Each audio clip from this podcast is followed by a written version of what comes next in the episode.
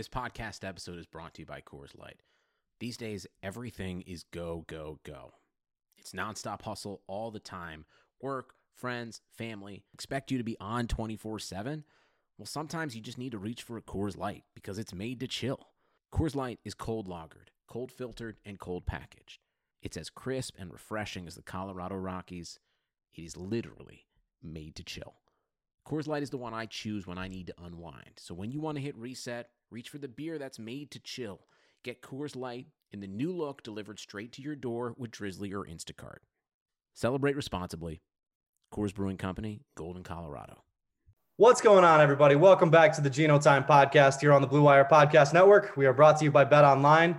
My name is Tom Westerholm. I'm joined by Grenham and Nicole. But today we have a very special guest, Sam Sheehan, aka Nice Sheehan, I believe, on Twitter now. What happened to your original account? Like, I, I know it got shut down, but I, I did not see why. I, I've been telling everyone it's because I was uh, harassing Andrew Cuomo, but that's not what happened. It was actually multiple. You know, that's that's always the way you want your account to go out.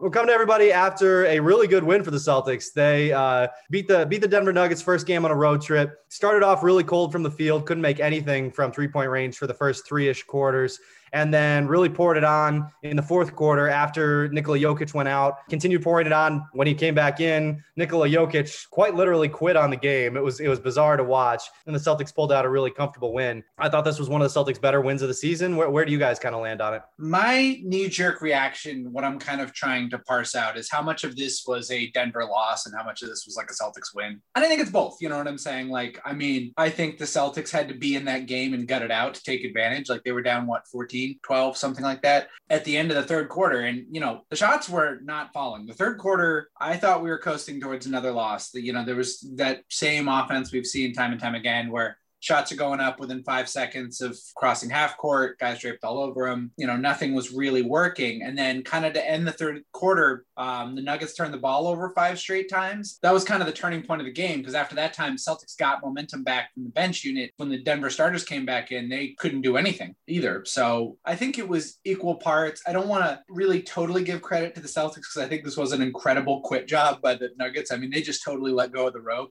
Like this was not a 20 point blowout loss, but a win is a win at the end of the day. And I do think the Celtics, while they might not have it might not have been the 20 point effort, like 20 point blowout. This will show up like in the box scores later on. I think this is, you know, a solid win where they did beat the Nuggets at mental fortitude. Um, and I think that's the important part of this and probably going to be one of the Celtics assets, especially when it comes to playoff time. Definitely, especially when you consider like how poorly the Celtics mental fortitude has been this season and mm-hmm. how much Danny Ainge and Brad Stevens have talked about resolve and just confidence. The fact that they were able to win this game, I think, is big in that regard. Like, uh, there's a stat that the Celtics were three and 20 this season when entering the fourth quarter with the deficit, and they've now won three straight games in such situations. Obviously, it sucks and it is reflective of this team that they are in those situations, but the fact that they're finally gutting out the wins, I think they outscored the Nuggets 31 to 8 in the fourth quarter. Like, that's just an anomaly, probably, but they still won. And like you said, I think Brad Stevens will say the same thing like, a win is a win, it's a zero sum game.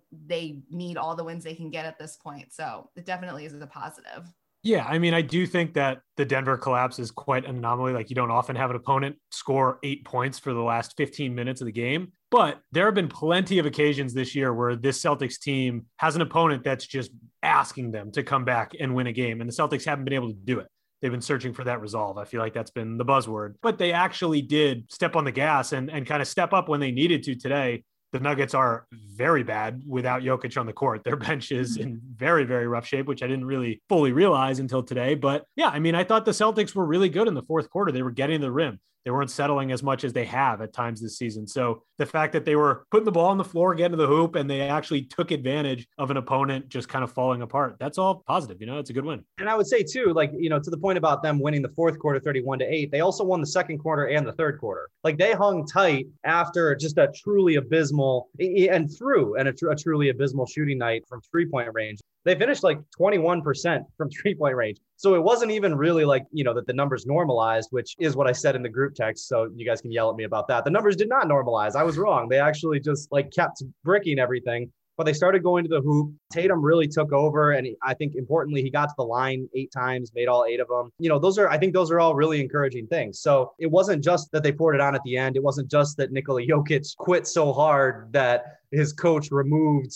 like the presumptive MVP at this point um, from the game down the stretch. I, I, think the Celtics have won five of six now. I think there's from a big picture perspective, I think there is some, you know, some some real reason for optimism. And that whole stretch has come since the trade deadline. So like the shakeup does seem to have affected some things. Like I'm not saying like Daniel Theis was the problem, but maybe just kind of like giving the Celtics a little jolt and like a little shock to the system was kind of something they needed. Or just robbing Brad Stevens, uh, you know, kind of creating a hierarchy when it comes to you know who's going into the game in the rotations. Um, I think has been a huge part of this. And you know, trading Daniel Theis, I think while Tristan Thompson was unavailable, kind of forced starter Robert Williams, which has been a mixed bag. You know what I'm saying? Came out of the game really hot Re- recently. You know, and in the Philly game, you know, not quite as you know effective, but Tristan Thompson I think looks a lot better against bench units. You know, I don't think he struggles as much. It lets him play to his strengths a little bit more to be with those bench units. I don't. I, I, think my big takeaway from today is one of the things I can't stand about the Celtic season is when they get in those stretches where the clogged toilet offense and just nothing is working. And that's I think one of the things that you can kind of fairly criticize Brad on is that there's not really an offensive scheme to be spoken of, yeah. like uh, about this Celtic season. And you can see, you know, read and react sounds good until you know it's not working, and then you would just have no structure the Celtics gutted this out by, even though the offense and the shots were not falling. I mean, that third quarter was abysmal. and they did it with a much maligned bench unit coming in against probably, you know, a more maligned bench unit. But Romeo Langford, Grant Williams, like these guys kind of turned the game on its head a little bit by just playing with energy, playing engaged and you know doing some things. You know, Romeo took some charges. Uh, Grant was, I'm sure Grant's box score line is not going to be good.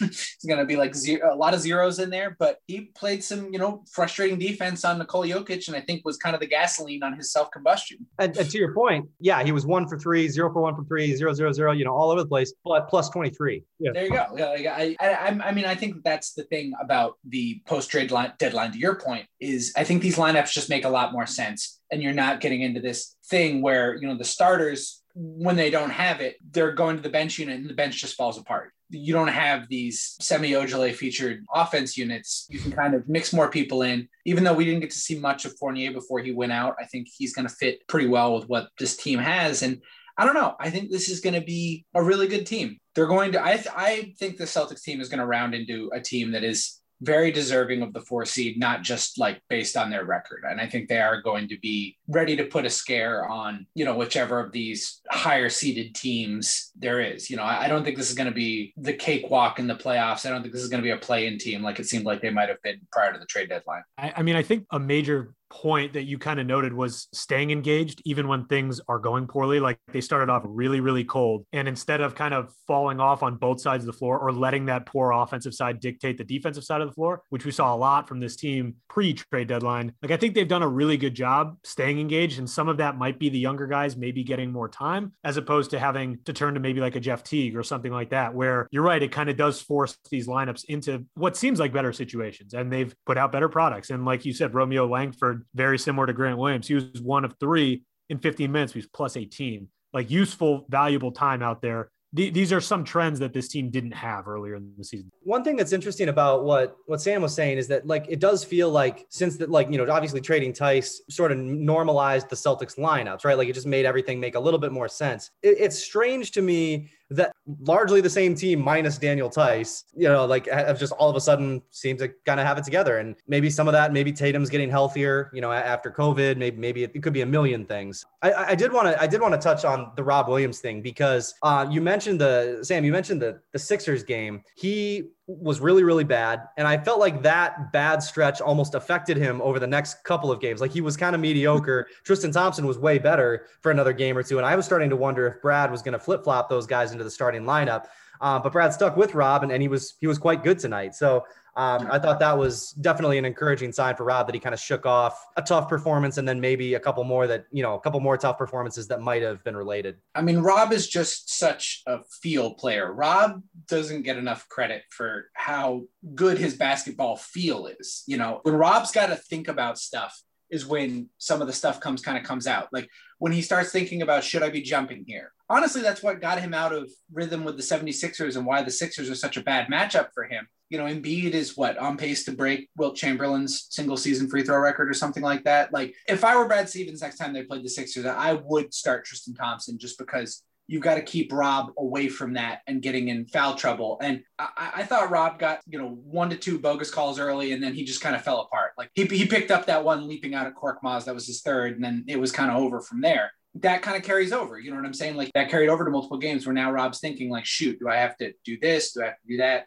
Rob's just got to be Rob. And when Rob's just Rob, you know, he's a five by five threat on any given night and like can really turn games around you know, I do think that it is a little bit more like matchup dependent with some stuff, but I don't know. Like, I mean, I think Rob's going to factor in heavily if the Celtics see the Bucks, and I think he's going to have you know factor in heavily if the Celtics see the Nets. To be honest, like mm-hmm. with Kevin Durant, it was going to be interesting to see. I think you're going to need uh, a Rob Williams who's comfortable and not thinking about things kind of in rhythm um, when it comes playoff time. So that I wouldn't take him out of the starting lineup, and I think he just fits a lot better. I mean, he's an insanely efficient player on like what 15% usage or something like that. I think it's lower than Tristan Thompson, so they have like identical usage. And it, I, I, I think that the Celtics need to ride out Rob because I think it's clear that he a fits better with the starters and b gives this team a higher ceiling in the long run. Tom's the biggest Tristan Thompson fan you'll ever see, so he's gonna he's gonna disagree with you. Tom actually claimed that Tacko is a better defender on Joel Embiid than Tristan Thompson after that Sixers game. He's got a which, point. Which, which, stand which, by that take, man. I was I just gonna say, isn't an outrageous take, but it is a wrong take. It is a wrong take. That's a Tom take I'll never get over. I'll never. Yeah. I think I think Tristan Thompson, just by the numbers, is quite literally this season the absolute worst Joel Embiid defender. So he has been a disaster against yeah. Joel Embiid, and I stand by my taco take hundred percent. You just need somebody to go stand in front of Joel Embiid and pick up the fouls that will happen. Because the, the, other thing about that that Sixers game that really kind of disheartened me is Joel Embiid was not moving well, and it still went that way. You know, like yeah, Joel yeah. Embiid is clearly still not 100. percent It didn't go great. So I'm not quite as confident against the Sixers as I might have been before. You know, I am. I'm a little worried that my guy Tobias Harris, Celtics MVP Tobias Harris, has not been helping the Celtics as much as he has in the past. So we'll we'll, we'll see. You know, um, you don't want to get ahead of yourself with these matchups. I, I, do think I am feeling pretty good about the Celtics ending up with the four seed um, at this point. I, I do think when it's all said and done, the Celtics will claw their way into home court in some flavor. Sam, you sound a lot more confident, I think, in this team than I was initially expecting. Is this new, or have you just never really gone too low on this team? Like, what's the experience been like for you? I'm I'm totally jokerfied when it comes to this team. I am I'm extremely jokerfied. I feel some days I feel like it really is just such a roller coaster. I, I've tweeted after games and meant it, and I still might mean it somewhere in my soul me that we're going to win the championship. like I've, I've tweeted that we've been uh, literally under 500. Like, okay, we, have got it Like, we're, we're going to win the championship. And then other days, you know, you have one win against the six, one loss against the Sixers, who were like very good. And like, you know, you were, it was an abysmal three point shooting night. Like, there's a couple of things that could have gone different. You would have been right in the game. And I'm like, okay, we got a tank tank. Like we, we, need to, we to flip paces with the Raptors. There's no way. So I, I don't know. I do think it's matchup dependent. The Celtics are going to need a lot more luck than they will most years. I have a hard time seeing them, or uh, quite frankly, anybody having a chance against a healthy Nets but you know, you never know. You know what I'm saying? Like the, the Raptors got their championship, you know, getting lucky with Warriors stuff. So you never know. You just get to the playoffs and players in front of you. I do think the Celtics are kind of built for the playoffs, if that makes sense. Their offense comes and goes. Their three point shooting is hot and cold, but they can get it when they want it. They are able to score in isolation. They can't defend. Like that's the most baffling thing about the Celtics season is I I have no idea what to make of the Celtics defense. Like I cannot understand how they're a bad what have they been like top 10 every year since Brad came here? They were mm-hmm. top three with Amir Johnson and Jared Sullinger holding down the paint one year. So like it's I, I, I have such a hard I really think it just has to be accredited to mental fatigue and guys just being like this COVID season, uh, you know, getting exhausted and tuckered out when it comes to that stuff. But I think the important things are the Celtics can play a lot of different styles. They've got a lot of different guys to throw at people, especially with Evan Fournier and Romeo Langford back. They've got kind of a lineup for everything. You know, how effective it'll be remains to be seen. But, you know, between Robert Williams, Tristan Thompson, Grant Williams, you know, all of these guys, they've got a lot of big versatility. Kornet gives them, you know, if you need a, a, pick and pop guy, like he could see some minutes. Like, I don't know. I just, I like their versatility. I think that this team's been in the playoffs before, been deep in the playoffs before. And I just kind of trust them to make a real run. You know, I think if they could avoid Miami in the first round, that'd be really good for them. And I think, you know, you just kind of, whatever happens, happens in the second round it's probably going to come down to three point shooting and who's healthy. You know, uh, the playoffs usually do. You know, hopefully Kemba's ready to go. Nobody's in COVID protocol but I, I really don't think the Western Conference I have a take, by the way, that the Western Conference isn't as good as everyone thinks it is. I like I that take. Any of the like top three teams in the East, and honestly, even uh, any of the top three teams in the East, like, would you be shocked if they beat the Lakers? Like, would you be shocked if the Bucks beat the Lakers? I yeah. wouldn't. Were you include the Celtics, Sam? Yes. yes. yes, I think you have to do it when the Warriors imploded, uh, there seems to be sort of a push to have there be like a, another like juggernaut team. And I just don't think the Lakers are that juggernaut. Like they're yeah. they're a very good team. They're 100% capable of winning the championship again. But and I, I mean, you've seen the baton pass from the Lakers to the Nets, sort of as the you know the Lakers get banged up, and you know James Harden moves to the Nets, and you know they're winning all of these games with one guy out. Like now you've got these articles like, is it fair for Blake Griffin and Lamarcus Aldridge to be on the Nets? it's like I, am okay with it, man. it's it's fine if they want to have LMA and Blake on that team. It's the, Nick Claxton's going to be out there when it matters. I, I think so. Shout out to Bruce Brown and Nick Claxton. I mean, that's that's who it is. You know, if it's Joe Harris, like, I, but I should have vetoed the Bruce Brown trade. That was illegal. That's, that's, that's where things got out of hand there. The economy is made up of real people doing real stuff, and it affects everything. Which you obviously know since you're a real person doing real stuff. Marketplace is here to help you get smart about everything beyond the what of the day's business and economic news. We dig into the how and the why with the real people driving our economy. From big tech and interest rates to small businesses and what's happening at the Fed. Marketplace breaks it all down so you don't have to. Listen to Marketplace wherever you get your podcasts. Two stats that I think are pretty interesting over the last 10 games. Sam, you made a point about their defensive rating. Um, it's, mm-hmm. it's uh, 111.4 this season per the NBA stats, which isn't great. Over the last 10 games, it's 106.3. And their net rating is 7.9, which is the net rating, like the type of net rating that you generally see from teams that could make, you know, a longer playoff run.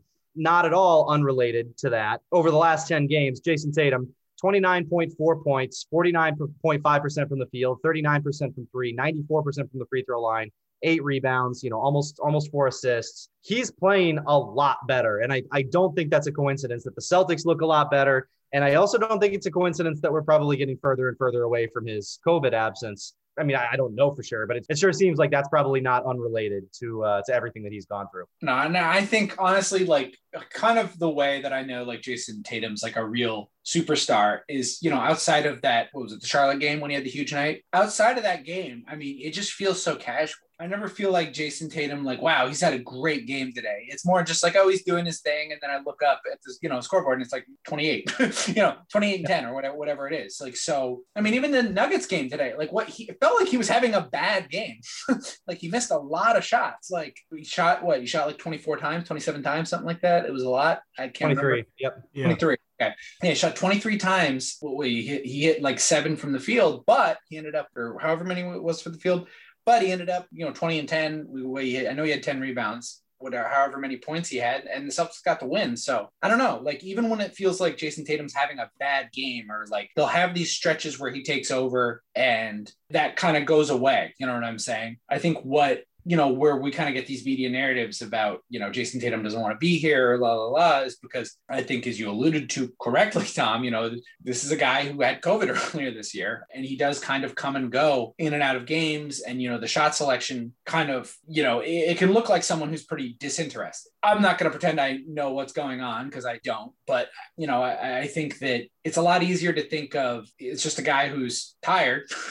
um, and you know sometimes you know not making some great choices when it comes to being tired and having breathing stuff i think that's just as likely, if not more likely, than he hates the city of Boston. He wants to uh, burn down the Hancock building. So I don't know. I I think the Celtics are in good shape. And again, I really do think they're going to be the four seed and write the Celtics off at your own discretion. I know that like a lot of teams, when you're hovering around 500, that's a death sentence for the playoffs. But we've also never had a season like this it makes a lot of sense that this team could actually match up and grab the four seed because I don't trust Charlotte to hang around without any legitimate offensive firepower going forward. And I trust the Celtics more to pick up their defensive end of the game to kind of outmatch the Hawks down the stretch. And so I, yeah, I really do think as speaking from someone who has been very down on this team for quite some time, I do think they have a real shot to grab home court. I think that's a very realistic possibility. Yeah. I mean, I think the Celtics are going to get the four seed, but the unfortunate news there is I think the Heat probably will be the team that ends up fifth. I, I think that that's where this is heading, and we're heading for some sort of, you know, Knicks, Hawks, Hornets, Bulls play in.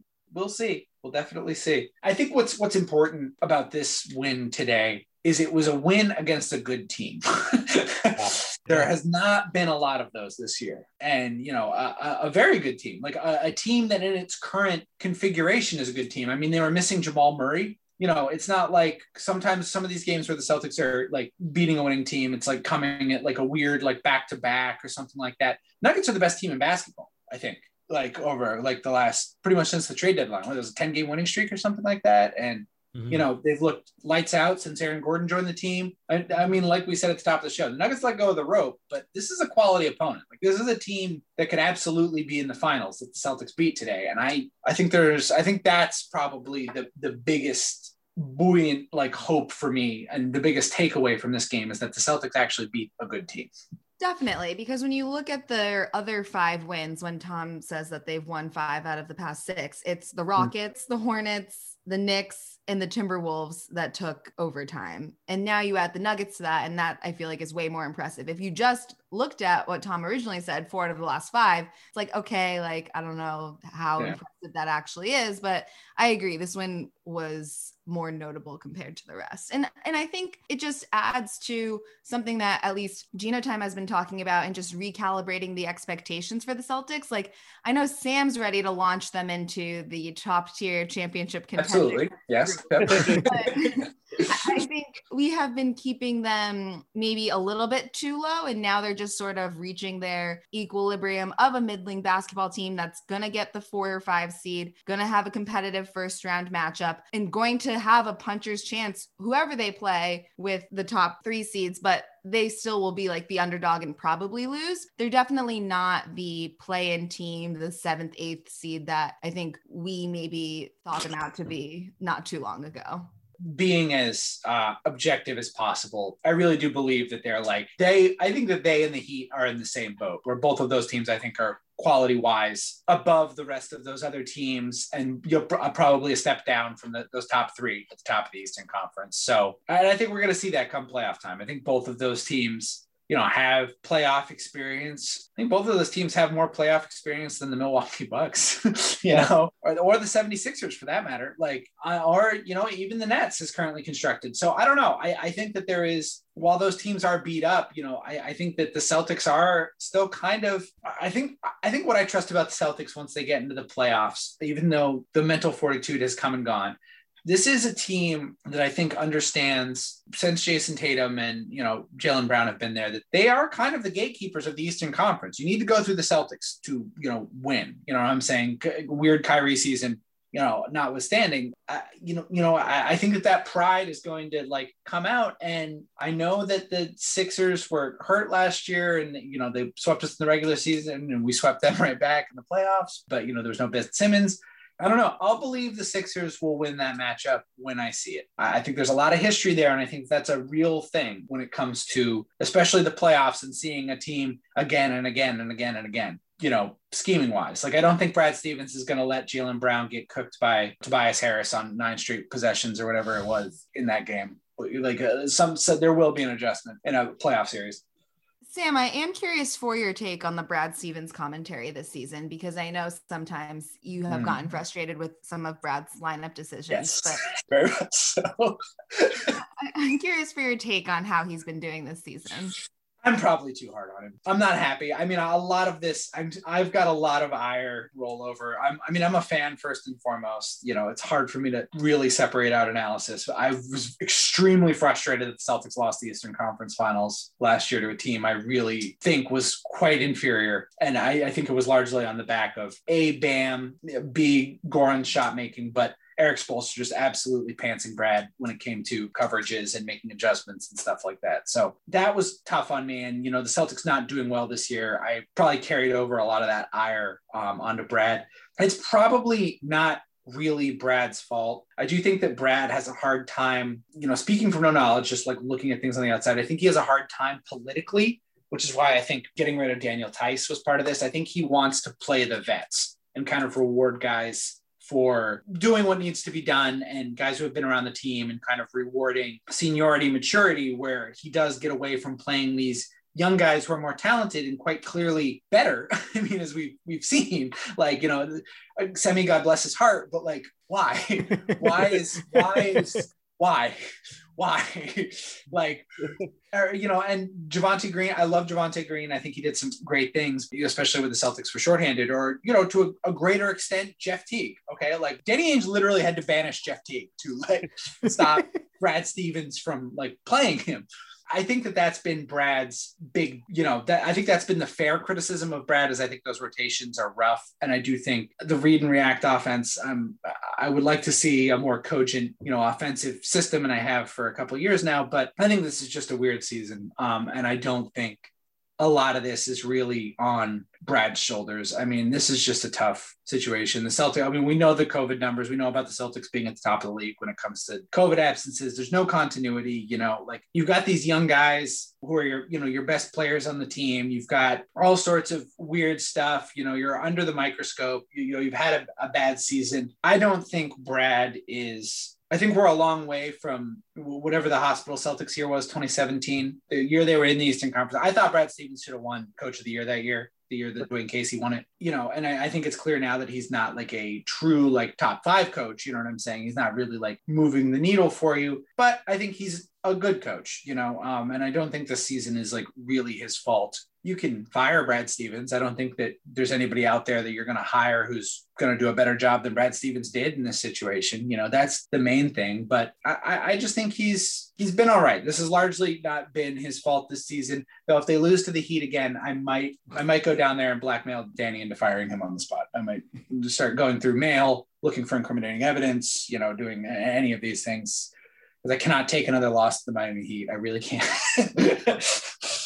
For sure. I have two things that I wanted to say on this. Gino Time has obviously been a very doomer podcast, and I, I think our I think our I think our takes held up relatively well for much of the season, but Celtics are playing a lot better. So the two things I will say, obviously we brought on Sam, who believes the Celtics are contenders and are going to win the NBA championship. True. Uh, yep. Write it down, mark it. Everyone, if you listen to this podcast and retweet it, I will give you four hundred dollars if you do not if the Celtics do not win the championship this year. So that's right. Gino time, um, you know, Gino time, retweet the podcast, tell your friends. Every one of those is a chance to win another $400. I'll give out 800 if you do this. Uh, rules and uh, regulation terms do apply um, to that offer. they won't win the title.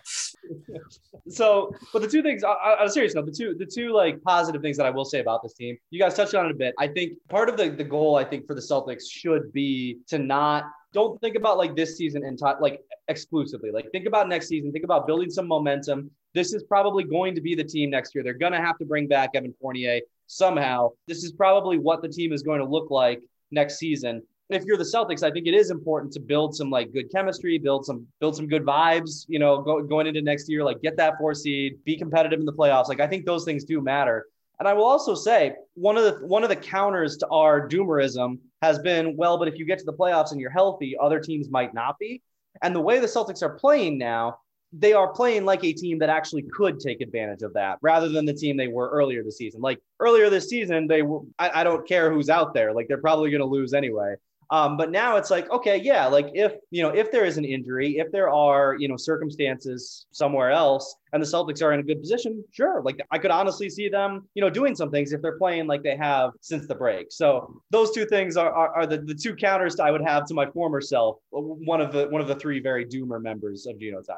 No, that's such an important counter because every time we spoke about, well, there could be injuries, and well, I mean, it doesn't matter. Like it does. This team isn't a team that has shown me that they can take advantage of that. The last stretch, or really post trade deadline, they've become a team that's taken advantage of other teams' mistakes, taken advantage of other teams' weaknesses, which they did not do before the All Star break, like at all. That's a major change of pace. And is a very, like you said, very important counter to our doomerism. And I think that should be noted as you did. Yeah. I mean, there's like actual reasons to be optimistic now. And I feel like it was difficult to find those. Yeah. Previously, like Evan Fournier still has not really played with the Celtics. So, and the times he did, he looked good. Yeah. yeah. Sam, what is your new Twitter account? Well, uh, it's uh, nice Sheehan. Uh, it's actually my girlfriend's account. She's a girl, so you can see on the AVI that um, I didn't even realize yet. it's, it's, an NBA girl. She's she's my girlfriend. It's someone different from me because of the Twitter rules and regulations. I couldn't have. You know, it's not my Twitter account. I, I can't go back on Twitter since I've been suspended. So you know, it's a different person. It's someone someone different from me. It's a girl. It's I gotta stress this enough. It is her. She's an NBA girl. Um, she's clearly different from me. I'm a boy. If you look at the AVI, it's a girl. It's not me luckily that's the only account uh, I have now is my girlfriend's account. I don't have any others that I maintain at all. It'd be weird if I had like three or four. Can you imagine if you just like tweeted like a beat writer for a while? Uh, I would never, I would never, I would never insult the the diligent process of beat writing. That even wouldn't even be a good account because, as we all know, people who cover the NBA never say anything stupid. So you know, they would never do anything like uh, talk about their act score, um, getting in a Twitter fight. So nothing, nothing, nothing weird like that. Never say that like Anthony Edwards' uh, dunk wasn't cool because the stat line was bad. Just normal people, regular guys. Regular guys. All right, guys. Well, we will leave it there. Um, you can find uh, Sam on Hinge. You definitely cannot find him on Twitter. Um, My girlfriend is nice, Sheehan. You know, you can tweet at her and she'll she'll show me the tweets. All right, guys. Well, th- thank you, uh, everybody's listening. Feel free to leave us any uh, questions, comments, or concerns in the DMs, and we will talk to you all again soon. Sugar Ray Leonard, Roberto Duran, Marvelous Marvin Hagler, and Thomas Hearns. Legends, whose four way rivalry defined one of the greatest eras in boxing history. Relive their decade of dominance in the new Showtime sports documentary, The Kings a four part series premiering Sunday, June 6th, only on Showtime.